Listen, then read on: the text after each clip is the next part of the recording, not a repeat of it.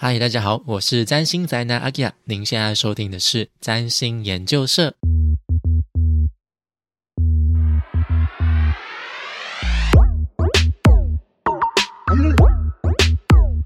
嗨，大家好，我是占星宅男阿吉亚今天这一集是一个新的系列，叫做占星名人堂。嗯，干嘛一些印象吗？吼吼吼吼你知道这个什梗东西啊？奇怪，吼吼吼吼是什么？那个啊，以前那个魔方棒棒糖开场。哦，他们不是讲嘛就是魔方棒棒糖，然后就开场，然后就在那边吼吼吼吼。哦，我都看黑社会妹妹了。黑社会妹妹就是呜呜呜那个吗？对，三他们不一样嘛，对不对？不一样，不一样。哦，不一样。对我看的是黑社会妹妹，你怎么会看黑社会美眉？也太奇怪了。看一些就是虾妹那边表演很好笑。哦，这样会不会得罪？糟糕。他们的确在某种程度来说，就是我们以前国中的那种，就是虾妹。好，那就是这个系列呢，我们就是会找一些名人，就是来讨论。来举例说明，然后就是去看他的命盘当中，跟他就是在实际上的表现有哪一些呼应，给一些大家比较生活化的，就是实例内容，可能大家就对于就是命盘的结构会有一些不一样的了解。那就这次一样，就邀请到就是茶簪的小茶来跟我一起聊聊。对，我又来了。那我们这一次的第一集的主角，我们是选谁呢？我们第一集的主角呢是格尼斯派特洛，他最著名的角色应该就是大家熟知的《钢铁人》里面饰演小辣椒的那个角色。嗯，在我做这集这一集之前呢，我一直以为她是现实生活中小萝卜到你的老婆。误会大了。对，我一直以为她是就是啊，就是戏里戏外都是你知道爱人，就是不是不是。对，就一查，因为不是啊，怎么跟你讲的不一样？对，但我容易活在自己世界，就认为好，他们就是相爱的这样。可能他们演的演的太真了，对我就一度以为这样。跟大家大概介绍一下，就是格尼斯派多洛是谁。好，他生长在影艺世家，然后他的父母呢，其实都是影视界的名人。对，然后呃，他在年轻的时候有演一部就是《沙沙汪情史》，然后以一个就是很清纯、很伶俐、很一个贵族少女，用这样的形象呢拿下奥斯卡最佳女主角，所以其实算是蛮年轻就得到就是这个影视界的最高殿堂。然后呢，近期最著名的角色像我刚刚讲了嘛，最大家最熟知的就是大家都只知道，可能都只知道，像我也不知道，还有以前有演过《沙翁情史》，还还得过奥斯卡，这个我也都不知道。哦，对，就是我们在做功课的时候有发现一些我们对他其实对他的认识很陌生。对对对对，但他星盘有一些很有趣可以讨论的地方，所以我们才会特意拿它出来跟大家做讨论。然后他现在呢已经四十九岁了，他拥有一个就是提倡健康生活跟新思维的生活品牌叫 Goop。那这个品牌呢，其实在欧美还蛮有名的，因为它有一些就是很独特、很创新的做法。总之，他就借由这个品牌呢的内里面的内容来鼓励大家拥抱自己的不完美，然后突破世俗的框架，然后勇敢的做自己。对，就是一一就突破，会觉得说，哎，格尼斯派多洛他看起来就长起来就长长相就是呃标准好好小姐那个样子，但其实他有一些就是很稀奇古怪、很有趣的想法。哦，其实我对葛尼斯派托尔的印象是最早是来自于就是以前的一个影集叫做《格力》，就是他在里面有客串，嗯然后就是他是演一个就是那种很开放的代课老师。对对，嗯那其实对于他其他的作品就是不是那么的熟悉。那后来就是又在另外一部比较近期，就一部叫做《大政治家》的影集当中，就有看到他的演出。他就是演主角的一个贵妇妈妈，就是也是有点疯癫的、开放的那种感觉。对，我就觉得说他好像演的角色，要么就是那种可能就刚刚提到那种比较古典的角色，年轻的时候或者是这种真的就是可能就是比较那种鬼灵精怪，鬼灵精怪的那种感觉。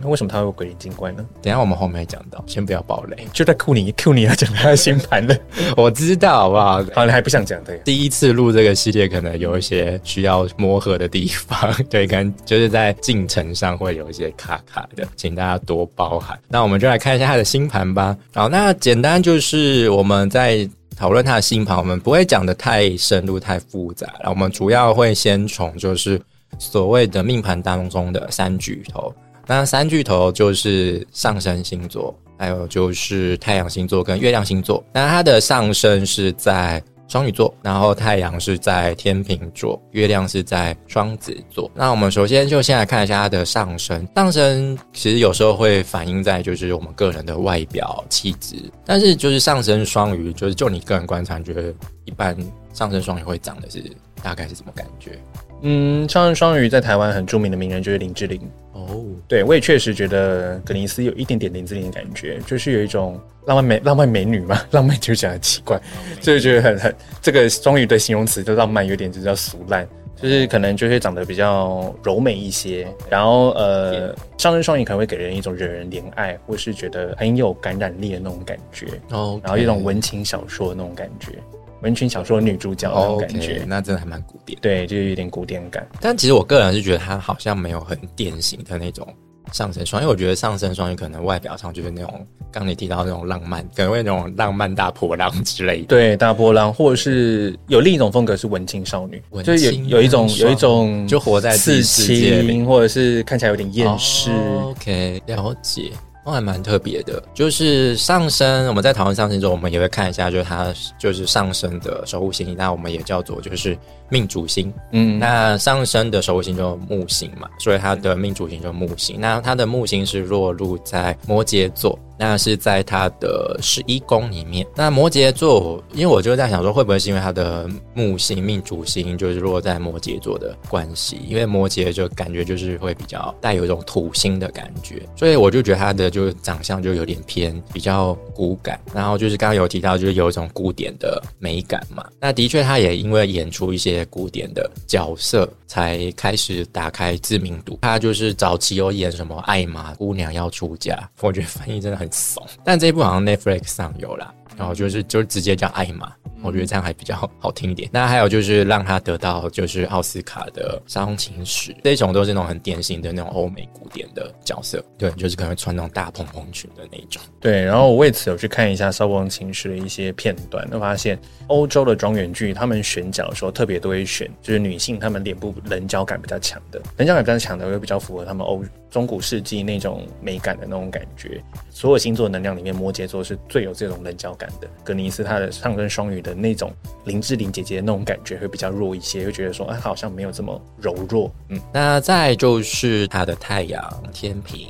呃，因为太阳在占星当中是我们有意识的去呈现的一个面貌，那不是那种自然而然，像上升就是一种很自然而然，就是很无意识的一种习惯呈现出来的气质面貌。是，但太阳就是可能我们对于某一些需要去呃很看重的东西，就在做重大决定的时候会所呈现出来的一个部分。对对，当然它是在天秤座。那太阳天平，我觉得大家在对太阳星座的解释应该不陌生，因为我们每个人就是每次在讲自己的星座是哪一个，其实就是太阳星座。是。那天秤座就是天秤座就是以女性来说，就是好好小姐，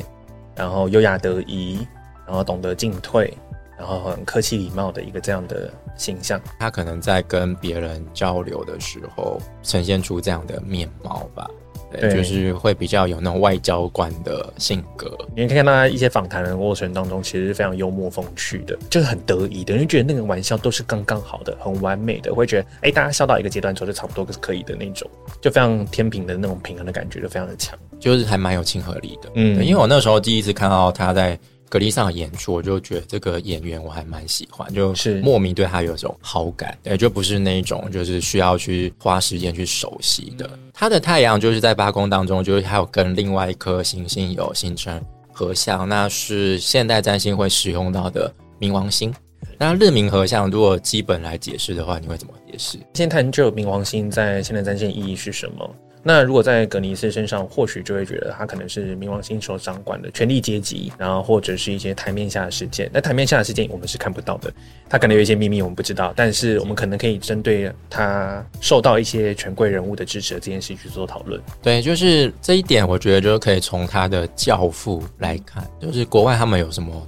就是会认谁做教父，其实有点像我们认干爹那种感觉，对，就蛮像干爹干女儿之类的。对，因为他其实他家人都是他的爸妈啦，其实也都是跟就是演艺圈有关的，就是也是从事演艺事业的。他父亲是好莱坞的知名制片，是那母亲是百老汇的，所以他就是因为这样的环境，所以他其实对演艺圈也蛮向往。所以他当初就是不顾就是父亲的反对，就放弃就是大学的学业，就毅然决然就是要走向演员之路。他原本是修美术史，对对对，美术史，还蛮特别的。他在，哎呀，他在这个跟美术相关的背景，我就是想到台湾的那个，就是在实践大学当系主任的那个。呃，曲家瑞，曲家瑞，我就觉得曲家瑞的风格，我觉得也蛮有格尼斯派特罗的感觉。哦，有外表是好好写，但是讲话辛辣。对对对对对，呃，就是也有那种很 open 的那种感觉。对对对对，而且我们刚刚讲到天平的能量，他只是修美术史、艺术相关的。或是美学相关，其实跟天平的美学能量、金星掌管的星座是有关的。对对对对，就是也是一种美感的表现。那他那时候就决定要当演员嘛，那他我觉得他还蛮厉害，他就想说，既然我要进演艺圈，那我要找个靠山，所以他就是去独自就是直接去拜访他父亲的好朋友。那这个好朋友来头。超级大的，就是应该大家都非常熟悉，就是拍呃《E.T.》大白鲨比较近期的作品，就《一级玩家》的史蒂芬史皮伯，就是认他做教父。那我觉得，既然他认了这个大导演当教父，我觉得他在演艺圈至少就是大家可能就多少会知道说啊，背后有这样一个对靠山，就是那个那颗冥王星就出现了。对对对对对，就是他可能还是会懂得一些比较。权力上的哪边山比较大，就往哪边靠。站在巨人的肩膀上，那既然我要挑巨人，我要挑最高的那个巨人。而且他也蛮敢要的，对，很敢要哎。对，因为其实就是八宫有一个特质，就八宫有星星的人通常会蛮敢要的。而且他就是去拜访史蒂芬斯，除了认他做教父之外，也而且还就是希望给给他一个演出的机会。那当然就是，毕竟人家是专业的导演嘛，他也不可能就随便来，就是。觉得说哦，那我就给你个角色，因为毕竟他就是也可能会看他的外表，他就觉得他的外表也是可能就是适合当演员的之类的。后来就真的好像就是在就是史蒂芬·斯皮伯早期，他有指导一部叫《胡克船长》的电影当中，就真的有演出。我觉得就这一点就真的还蛮日明，就还蛮也蛮八公的，就还蛮会找靠山，也懂得就是去争取其他人的资源。那这边我们就再讲一下，就是。跟他人资源相关的还有一个部分，就是因为他的日明就是在天秤座，他跟十一宫的刚有提到的木星摩羯，就是有四分相的关系。那这一点我就觉得就是反映在，就是刚刚有提到他有自创一个品牌，嗯，就是叫做 Good。生活品牌吧，所以就是一种社群建立跟他人资源的连接。那这个 Group 是在做什么事情？Group 其实是一个集合品牌，它做蛮多事情的，可能养生保健，然后或者是一些新奇的疗法，然后或是乃至于就是生活风格、居家装潢之类的，他好像都有涉猎。但最主要，他们最近近期很很被呃被被看见的地方是，他们有跟跟媒体做合作，然后所以有拍了一些。一系列节目，那其中我觉得有一个特别值得提的地方是，呃，他有一个节目叫《过跑生活》，那这个节目主要是在讲性与爱，就是很很积极的话题，就是很很少有节目可以去深度探讨这件事。那在这个节目，他做他做什么事呢？他召集了很多就是情侣跟夫妻，然后呢，性治疗师，他请这些性性治疗师去透过各种方法跟课程呢，去帮助这些参与者呢，去释放深层的恐惧和欲望，然后去去练习接受伴侣的焦虑，还有。感受，然后能够帮助他们在性生活当中呢，能够更亲密、更深层，享受更亲密、更深层的乐趣。对，就觉得哎，这个、这个、这个东西真的是以前没有看过的。可能在一般的那个有线媒体上，可能比较不容易看到这种讨论那么直接讨论性爱的节目了。你也知道，A 片文化是反而是对对人的性生活是搞不好是会有负面影响的。我们可能会追求一些不必要的，但其实是性生活就是让彼此快乐，然后彼此都能够享受这些过程是是最重要的。对啊，特别我们这东方的本来就比较偏向性保守，所以也不容易容易会有这样的资讯跟跟学习。它其实这个《Good 好生活》的这个实境节目是在 Netflix 上，大家有订阅可以去看。它其实有两个两季啦，有一季就是那那一季的内容就是他会要他的员工去做一些很不一样、很极端的尝试，比如说当中有一集就是要大家去嗑药吃，然后是吃迷幻蘑菇吧。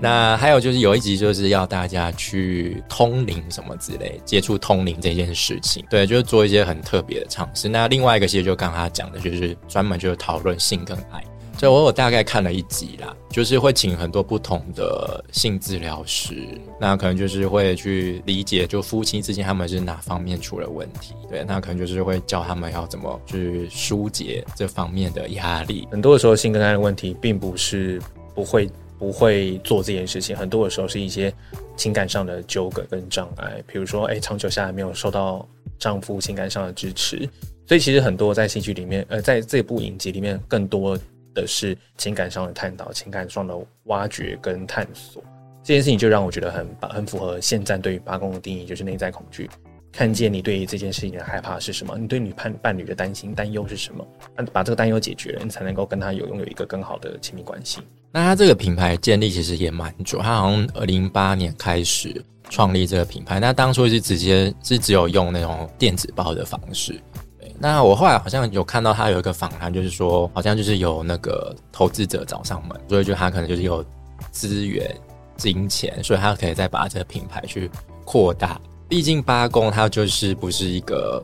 很单纯的工位啦，因为刚刚提到就是除了他人资源之外，但你要别人的钱，就有时候当然就是钱就是会就是个麻烦的东西嘛。但获得别人资源这件事也蛮八公的，对啊对啊，所以就是他的社群的建立，就是它的品牌社群的建立。木摩羯十一宫对，然后就跟八宫这个内的星星就是有连接嘛，是分享的关系，所以就是它可能。因为毕竟四分相不是来的很顺嘛，所以我觉得在当中可能还是有一些需要去磨合调整的部分嘛。其实我们可能没有看到啦，主要还是可能看到它的那个，哎，没有。如果要说的话，其实它的品牌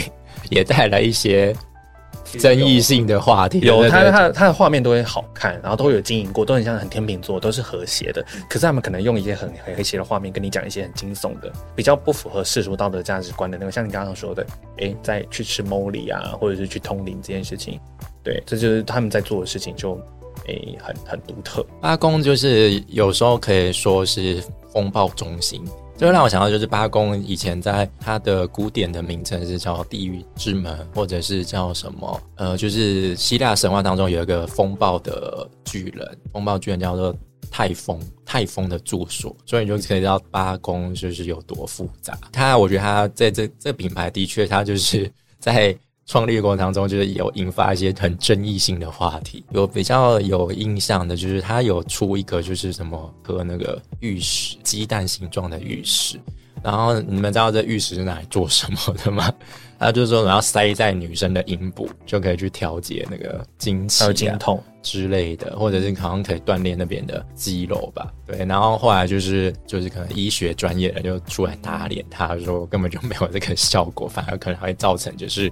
女生阴部的负担，我记得它就是那个品牌有出一些很特别的东西，呃，就能量吸血鬼去除喷雾剂，好赞哦！我就觉得这个真的就是蛮现代身心灵的东西，但对就是没有接触身心的人，可能觉得这东西也太莫名其妙。对啊，它的品牌其实它的内容真的就包山包，因为它就是说是一个生活风格品牌，所以只要跟生活沾得上边的东西，就他们都可以。推出一些商品啊，可以有一些就是内容可以呈现给受众。这件事是不是还蛮符合十一宫的那种感觉？就是一个社群，我没有没有要定义，但是反正你就是对生活有讲究的人，或者想要探索内在的人，就可以加入这个群体。对啊，十一宫的社群就是那种志同道合的嗯社群朋友，就是你要认同有相同理念的人才会聚在一起的对那一群，所以就是一定就是对他的品牌有支持、有认同才会去。购买他的产品，对，可以接受把玉石放在妹妹里面的，我相信会有这样的人。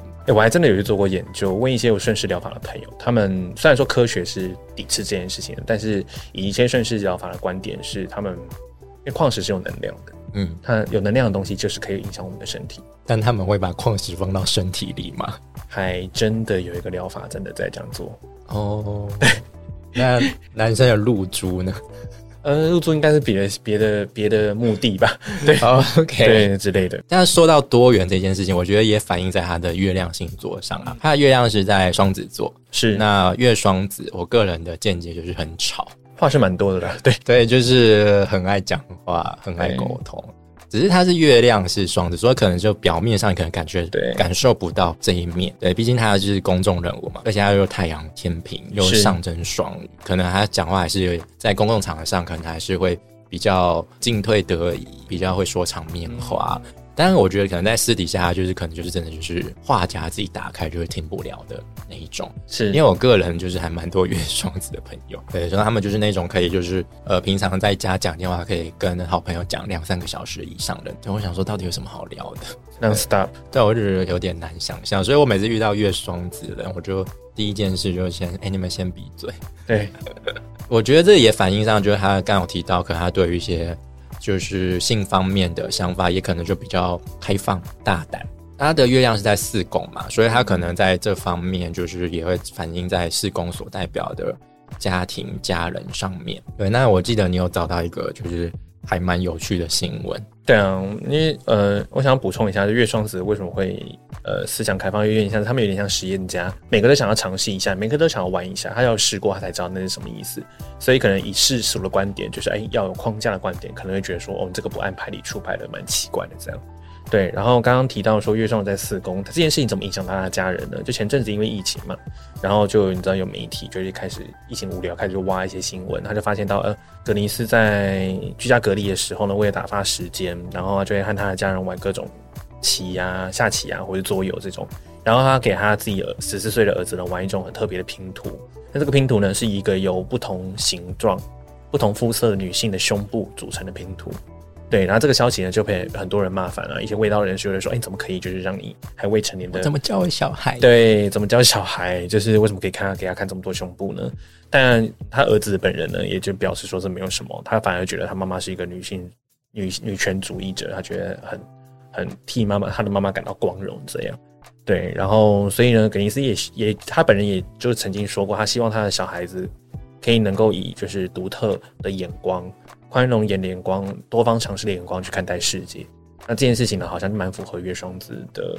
那样的多元性。不是那种很传统的家长，因为毕竟双子，我觉得大家应该也蛮熟悉，就是那种比较古灵精怪，不是会循规蹈矩的。就是我觉得另外一个重点，是因为他土星其实也是在四宫当中嘛，对所以我觉得他就是家族当中可能也是有一些比较传统的一面吧。我在想，用这个解读来说，可能他在小时候，因为父母都是有头有脸的，然后又是史蒂芬史蒂夫的干女儿，他们可能就是他们的土性，就会压着他那个双子座个性，在年轻的时候比较不会这么叛逆，比较不会这么这么鬼灵精怪。但直到他长大之后，拥有自己的家庭之后，觉得哎、我不需要被你们压着了，我可以用我自己的方式来展现我的月双子。也蛮有趣的。刚刚前面有提到，就是他的那个品牌有就是推出一些莫名其妙特别的商品，这一部分他还有推出一个就是更怪的东西，嗯，什么东西？哦，就是他有推出一个个人香氛蜡烛，我刚刚有提到啊那个 group 就是有卖，也有贩卖一些就是居家生活相关的。嗯，这香氛蜡烛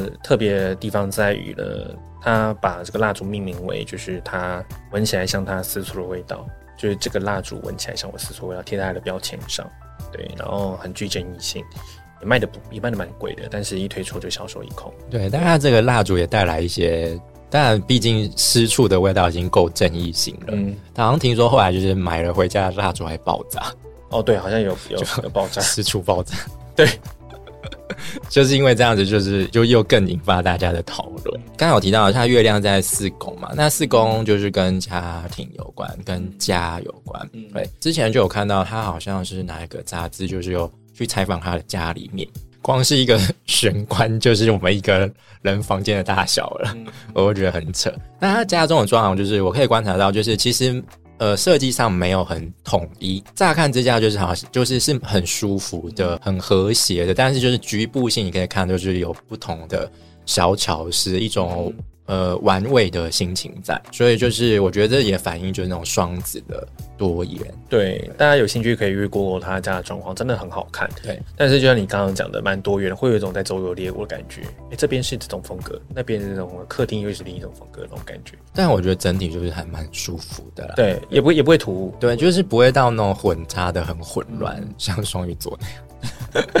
大杂烩，对大杂烩啊，对他还是有一个一条主轴在。那再来就是我觉得格尼斯派特洛。就是这部分就跟三巨头没有关系啊，因为他的情史我觉得也蛮精彩的。如果在占星当中我们要考虑感情的话，就是首先第一个就是看金星，对，一定先看金星，先看金星嘛，对不对？他的金星是在狮子座，旁边这一位也是金狮子的代表，所以这部分就由你来解释。为什么由我来解释？你应该多少有一些共鸣吧？金狮子，狮子某种程度可能代表。权贵人物，或者是呃，要么很亮眼，然后要么就是呃，可能有才艺才华，演艺人员啊，或是歌手之类的。所以你观察到，就是在在格尼斯的情史当中呢，交往过非常多的大咖，最有名的就是布莱德比特，对，然后甚至两人也交往蛮久，甚至论及婚嫁，那最后恋情也是告吹了。但是我们就会开始问了，难道金狮子？都会跟像我，我本人就金狮子，我没有跟权贵人物，我没有跟演艺人员，我没有跟歌手，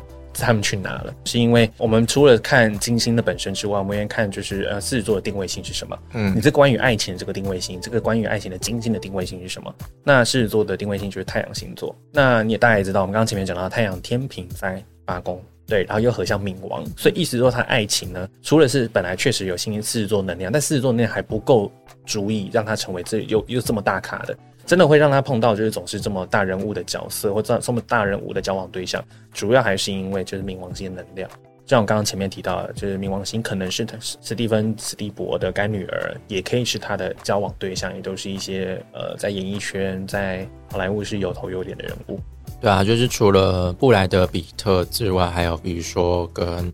班艾弗列克，嗯，就是他在拍《沙翁情事》，就是《沙翁情事》男主角就是班艾弗列克，对，然后还有听说也有跟就是西班牙的王储菲利普王子就有传出绯闻啊，但这是未经证实的，就是听说差点就要当上西班牙的王妃，但最后也是不了了之了。那再来就是也是备受瞩目，就他的婚姻状态，对他他有两段婚姻，他第一段婚姻其实蛮久的，就是维持蛮长时间的，对。第一任老公就是大家应该也蛮熟的，是就是一个非常有名的乐团的主唱，就是 Coldplay 酷玩乐团的主唱 Chris Martin。他们是从零二年开始交往，然后隔一年就结婚了，一直到一六年，二零一六年才离婚，很和平的离婚。就是甚至在发布离婚的那个公告的当下，他们还在某一个地方度假。就是没有，就是像 强尼戴普闹的那么 就是凶这样子，排泄物之战。其实他就是跟酷玩乐团的 Chris Martin 交往的时候，就是有一些比较浪漫的事迹啦。好，比如说就是那时候交往的时候，就是格尼斯派多勒的好像父亲过世了，好，所以他就是为了要安慰他，就还为他写了就是大家很耳熟能详的。情歌就是 Fix You，那后来就离婚了嘛。那一直到一八年，他就是跟一个呃蛮有名的编剧，然后叫做 Braid。这个编剧就是他经常跟另外一个演艺圈的超级大编剧，就是 Ryan Murphy 合作，而他们一起都会共同编剧。比如说像刚刚提到的格力，他就有参与。然后还有，比如说有一个黑色喜剧叫做《尖叫女王》，所以就是他的交往的对象都多少都是大有来头的，都是有一些知名度的。当然，刚好提到八公，就是跟一些权力纠葛、言语纠葛有关啊，就是他没有那么单纯嘛。毕竟演艺圈的水感觉就很深。对啊，演艺圈也蛮符合八公那种感觉，一定有一些藏在台面底下。对啊，就是除了武功的娱乐之外，可能也有一些就是我们看不到的东西。那比如说像他，就是他其实也是也有遭遭到，就是之前那个 Me Too 的运动开端的那个肇事，你知道叫什么肇事者吗？就是那个凶手，就是很多女艺人就出来控诉他，就有受到他的骚扰嘛，这就是 Me Too 运动的开端嘛，就好像也曾经差点遭到他的毒手，然后就是那时候他就有求助他当时的男朋友，就是布莱德比特，然后那布莱德比特还去抢他。就是说，如果你再让他感到不舒服，我就杀了你！天哪！还有就是，他有被传出，就是当初就是和奥斯卡女主角是乔来的。他也有说是他这个角色是抢别人的角色来的。当然，这些就是未经证实啊，我们也不知道到底是真是假。但毕竟演艺圈就这样嘛，就是你只要树大，一定招风，一定就大家要开始乱传一些有的没的。但基本上我就觉得她的形象经营的还蛮正面的啦。但好像她有被票选就是最不受欢迎的女星，是不是？对对对对，好像有这一趴。对，主要就是因为她有些作风就是蛮蛮独特的，蛮反叛世俗的，所以确实就是有一些比较传统的人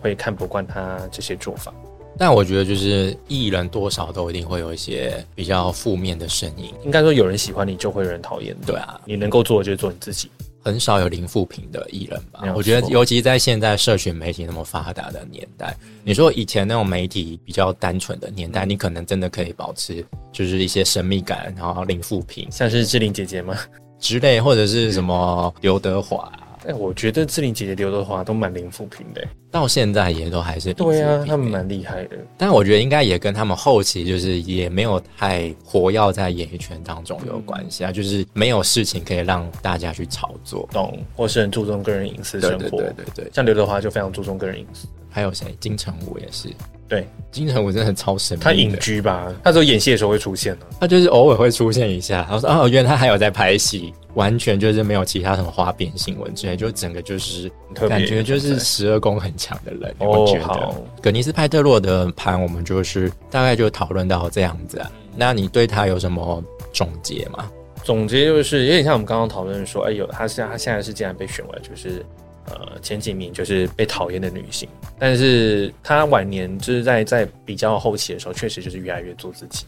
但是越来越做自己，她她其实只是应该说我很欣赏她的这一点，就是这这这个部分，他就是很真实，但真实的东西在被放在演艺圈，被放在艺人身上，或许就没那么恰当。哎，你演艺人也应该要讲一些漂亮话，你应该要讲一些让大家都开心的话，你应该要以以娱乐大众为优先，你怎么可以就是？这么着重在自己的世界里面呢？但是我反而不这样认为。我觉得说他做他喜欢做的事情，他承认他自己的一些脆弱点或是一些真实的面相，他才能够真的聚集到志同道合的一群人。你他他的目标不是想要去，不再是成为一个演艺人员影响世界，而是他会着重他在他的目标上，就是可能他的生活品牌上，想要帮助一些特定的人。对，那才是关键。就我觉得这可能也跟，就是因为现在我觉得演艺圈的环境也跟以前不太一样了。以前可能就真的就是要漂漂亮亮，不能够有太多的绯闻啊、负面消息，得罪人。对，但是我觉得自从就社群平台出来，现在每个人都可以表现自己。就是你看那么多网红开始在跟就是传统的艺人出来争地盘，没错，对吧？所以这时候我觉得就是原本在演艺圈的艺人，他们可能也要。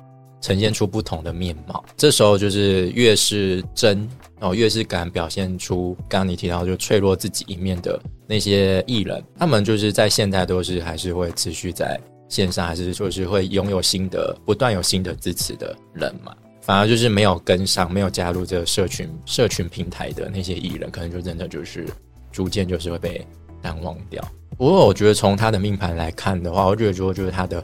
八宫。真的就是一个蛮显著的一个宫位啦，所以就是如果你本身也是八宫比较旺盛的人，其实我觉得如果你有那个钢铁般的心智，你有那个底气的话，真的不用客气，就是大胆的去争取你想要的。因为像葛尼斯，他就为了要进军演艺圈，他就是去直接就要求史皮生、史皮伯去当的干爹，让他有个后台可以靠。我觉得他应该在演艺圈应该是蛮懂得，就是去。知道哪边有资源，哪边可以好，就是让让他在演艺圈就是不会走太多冤枉路啊，也不用熬太久。毕竟他本身就是就有一些家族的背景资源嘛。我刚刚突然想到，我忘记讲一件事情，就是我们对于宫位的定义，就是因为我们两个都是呃，我们都是使用古典占星的宫位制系统，所以大家可能在观察自己的宫位的时候，可能会觉得说，哎，呃，我们看的宫位跟你们想象中的宫位不太一样。但是因为我们使用的是整形中宫位制，所以我们会有一个比较特殊的判定宫位的方法。大家有兴趣可以去